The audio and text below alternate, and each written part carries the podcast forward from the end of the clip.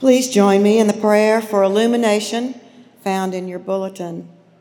Lord, open our hearts and minds by the power of your Holy Spirit, that as the scriptures are read and the word proclaimed, we may hear with joy what you say to us today. Our lesson this morning is from the Gospel of Matthew, chapter 2, verses 1 through 12. In the time of King Herod, after Jesus was born in Bethlehem of Judea, wise men from the east came to Jerusalem asking, Where is the child who has been born king of the Jews? For we observed his star at its rising and have come to pay him homage. When King Herod heard this, he was frightened, and all Jerusalem with him. And calling together all the chief priests and scribes of the people, he inquired of them where the Messiah was to be born. They told him, In Bethlehem of Judea, for so it has been written by the prophet, quote, And you, Bethlehem, in the land of Judah, are by no means least among the rulers of Judah. For from you shall come a ruler who is to shepherd my people Israel. End quote. Then Herod secretly called for the wise men and learned from them the exact time when the star had appeared. Then he sent them to Bethlehem, saying, Go and search diligently for the child, and when you have found him, bring me word, so that I may also go and pay him homage. When they had heard the king, they set out, and there ahead of them went the star that they had seen at its rising until it stopped over the place where the child was. When they saw that the star had stopped, they were overwhelmed with joy. On entering the house, they saw the child with Mary, his mother, and they knelt down and paid him homage. Then, opening their treasure chests, they offered him gifts of gold, frankincense, and myrrh. And having been warned in a dream not to return to Herod, they left for their own country by another road. The word of God for the people of God. I'd like to invite all the children to come forward and join me up here.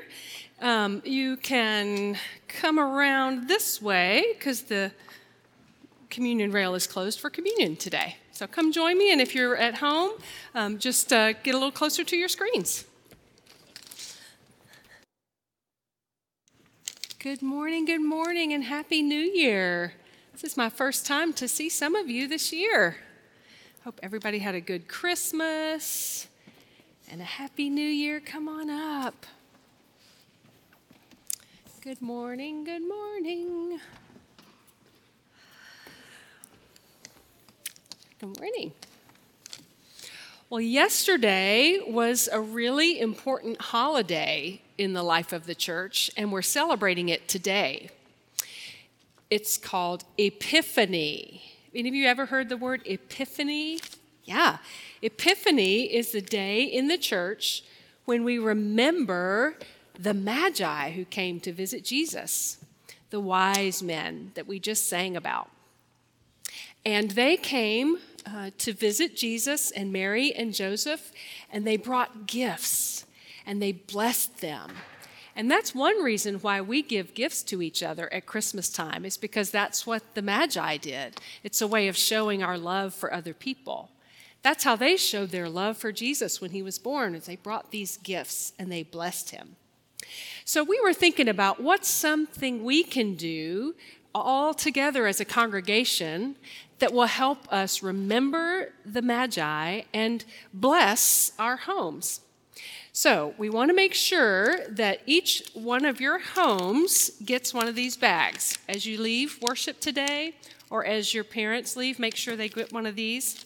It's got a piece of chalk in it, and it's got a little card that has a blessing on it.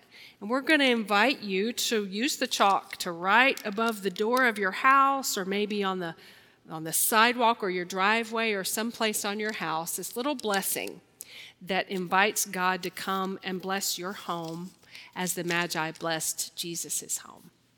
Let's pray together.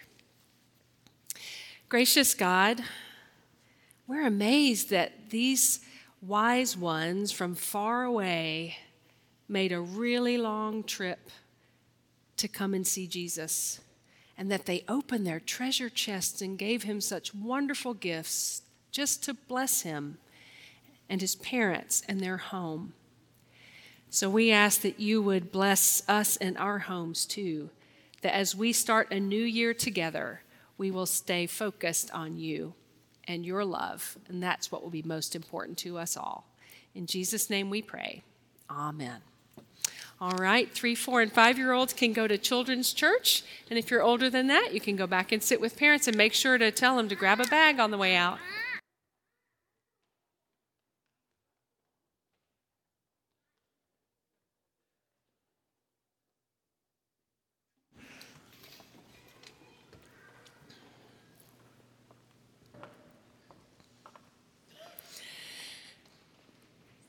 This story of the Magi is one of my favorites. It's one that appeals to little ones and big ones alike. The truth is, we don't know much about these wise ones, these sages who traveled so far to see Jesus. The verses that Erwin just read for us are it. That is all we have to tell us about these strangers from a faraway land. There's so much we don't know about them. We don't know who they were. Now, church tradition has passed down names of, of three wise men. Those traditions developed after, after the scriptures came in uh, to being. So we, we have some of that tradition, but we really don't know how many there were. We don't know that they were all men necessarily. We don't know their names. We don't know exactly what they were. I'm not sure what a magus was in those days. Sometimes it's translated astrologer.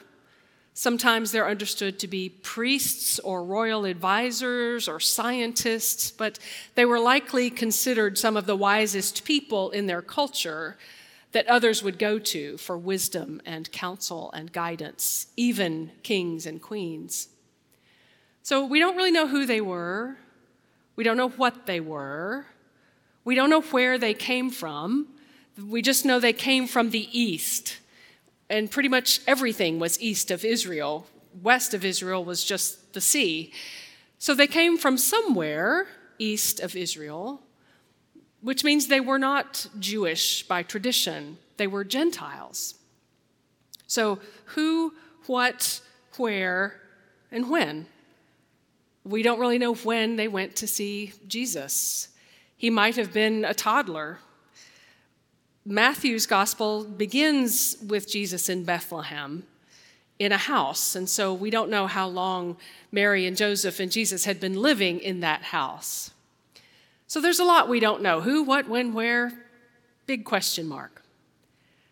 One thing we do know, however, in the way Matthew tells the story, is why.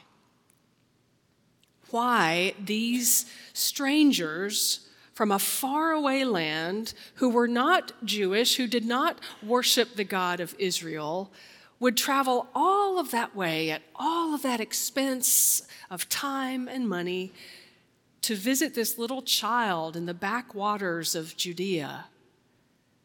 They are coming, they say, to pay him homage, to pay their respects, to worship him. They expect nothing in return. This is not a journey of self interest, not a journey so that they might get privilege and power. It is a journey they are making simply to worship because they recognize that the God of the universe, who created all the stars, has given them a sign and is drawing them toward this child. And so they make their way. They get as far as Jerusalem, and then they have to stop and ask for directions. There's some jokes made about that, but I'll spare you those. They don't know the way. They don't have a roadmap. There's a lot that is uncertain for them when they set out from their homes, but they make it as far as Jerusalem, and then they consult with King Herod. In all good faith, in all innocence, perhaps in naivete, they ask King Herod what he knows about the child who has been born king of the Jews. So they learn to go to Bethlehem. That's where they go. The star leads them there. And when they find the child, they are filled with joy and they open their treasure chests and give him the most extravagant gifts you could imagine in those days gold, frankincense, and myrrh. And after they worship him, they head back. Of course, the Holy Spirit has spoken to them in a dream and has let them know that Herod is not to be trusted and that they need to go home another way. They don't need to go back down the road toward the king and toward the seat of power. They need to find another way home. And so we have these, these magi who, in some ways, set an example for us as we set out on a new journey in the new year. Their journey is a contrast with Herod.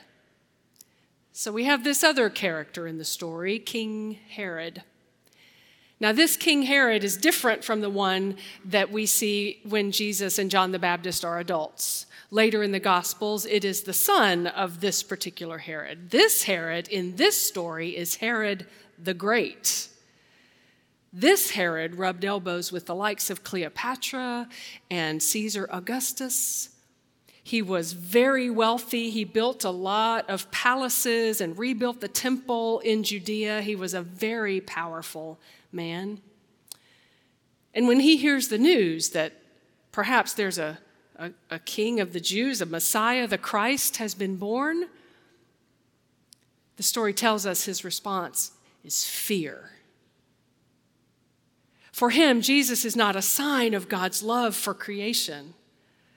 For him, Jesus is not a gift sent to him by the God of the universe for the good of all the world. For him, Jesus is a threat to his power. And all Herod cares about is his power and staying on the seat of the throne.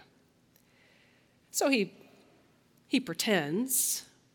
He plays along with the Magi and tells them, Oh, yes, yes, I want to pay him homage too. So when you find out where he is, tell me and I'll go worship him. But thank goodness the Holy Spirit intervenes.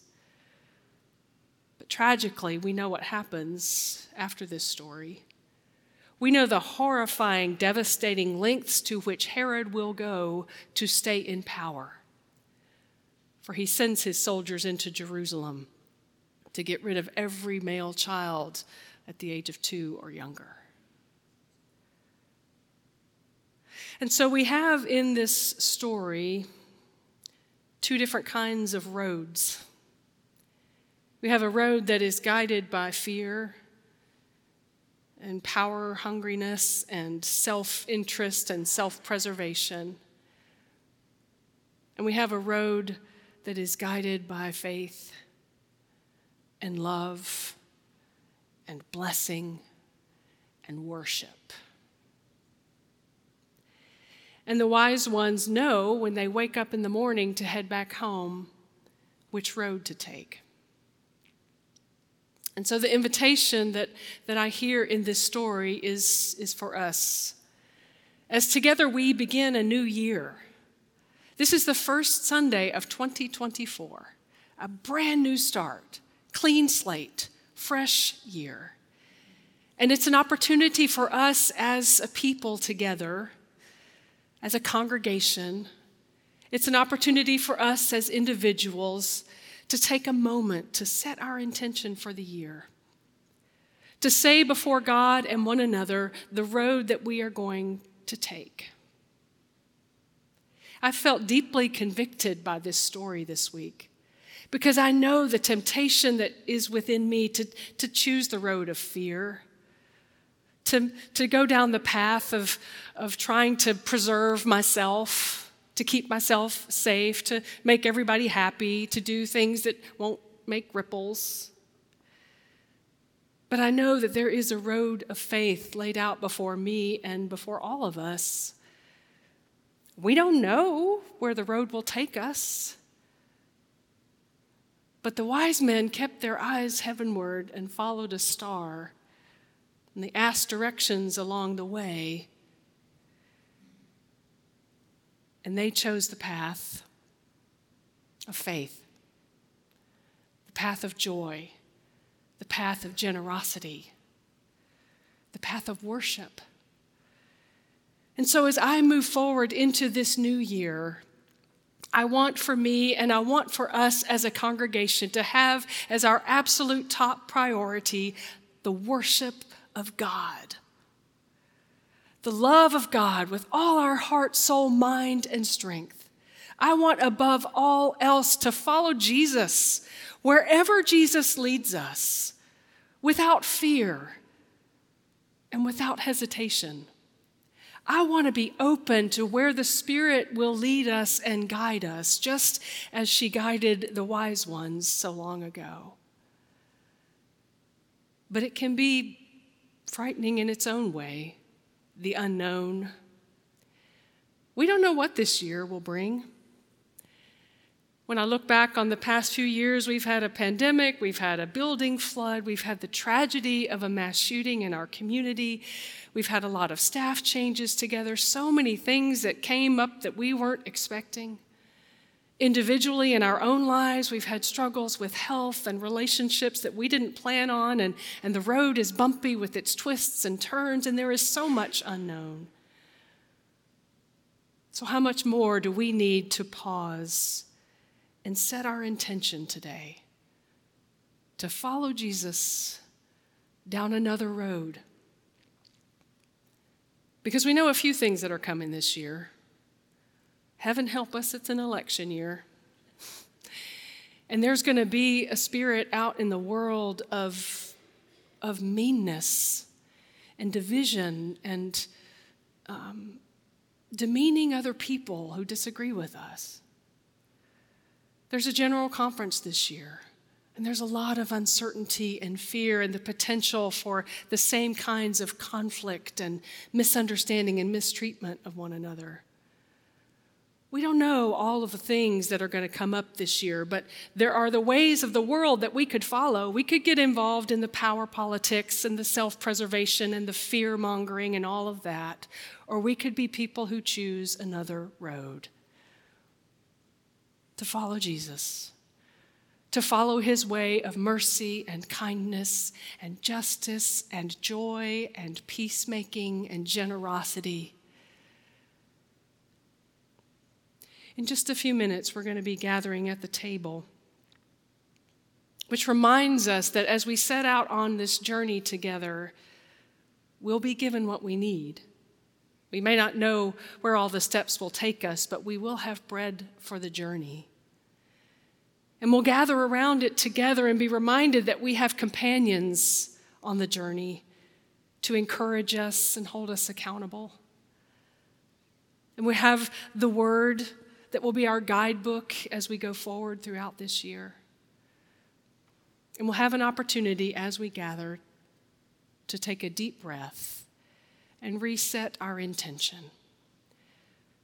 So, whether you're kneeling at the altar rails or sitting in your pews or receiving communion at home, I would invite you, after taking in the life of Christ and the bread and the cup, to offer yourself to God at the beginning of a new year, that together we might set out on another road.